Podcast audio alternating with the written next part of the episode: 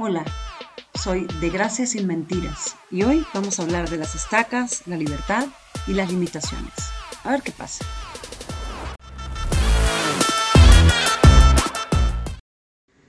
Todos llegamos a pensar en algún momento que la vida puede realmente llegar a ser como uno quiere. El tono, el color, la luz, la ceguera, todo surge de nuestro ser, no de nuestro entorno. Como dice la doctora Sonja Lubomirsky, solo un 10% de nuestra felicidad depende del entorno. Entonces, ¿qué es ser feliz? ¿Por qué nos esforzamos tanto en encajar en el entorno? Bueno, la felicidad en sí, o bien el término que la define ante nuestra dimensión mental, ha sido altamente sobrevalorado. Tenemos la tendencia a pensar que la felicidad es un estado de profunda alegría, perpetua, sin desaveniencias, que permea todo el tiempo satisfacción. No, no, no, no, no te dejes engañar. Si así fuera, creo que nadie en la Tierra sería capaz de experimentar ese sentimiento. A decir verdad, ni siquiera se hubiera inventado esa palabra, que es inalcanzable. Tal vez lo único que nos hace falta para sentir ese nivel de plenitud, o lo más parecido a lo que nos han pintado, es pensar acerca de los factores que más bien nos impiden alcanzarla, nuestras propias limitaciones. Pensemos, ¿qué es lo que más anhelamos y tememos perder desde la juventud? La libertad. Otro concepto con fuerza de superhéroe que de vez en cuando me pregunto si genuinamente comprendemos. Como todo concepto es amplio, cambiante en significado, de acuerdo con el contexto de quien lo está interpretando. Entonces, libertad es la capacidad del ser humano de actuar o no actuar siguiendo su criterio y su voluntad. Esta definición la encontré en un diccionario. ¿Qué nos limita?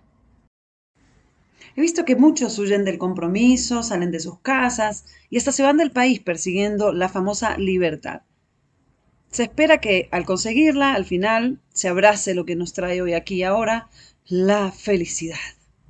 Pero realmente quienes buscan esa libertad en los entornos, en el contexto, podrían pasar la vida entera atados a esa condición de búsqueda. Terminarían siendo esclavos de su libertad. A ver, abramos esta puerta eh, de definiciones, ¿no? La libertad, como la felicidad, se encuentran dentro de uno mismo. Bueno, analizando esto, no sé si leyeron alguna vez la parábola del elefante de Jorge Bucay. Más o menos dice así. Es una parábola que habla de un elefante que desde muy pequeñito fue adoptado por un circo. En este circo lo amarraban a un árbol de una de, de, sus patas. Como era tan chiquito, él trataba de retirar esa estaca desde muy chiquito y no podía, porque era más grande la estaca que la fuerza que él tenía. Pasaron muchos años, el elefantito chiquito se volvió gigante, pero él nunca volvió a intentar zafarse de eso.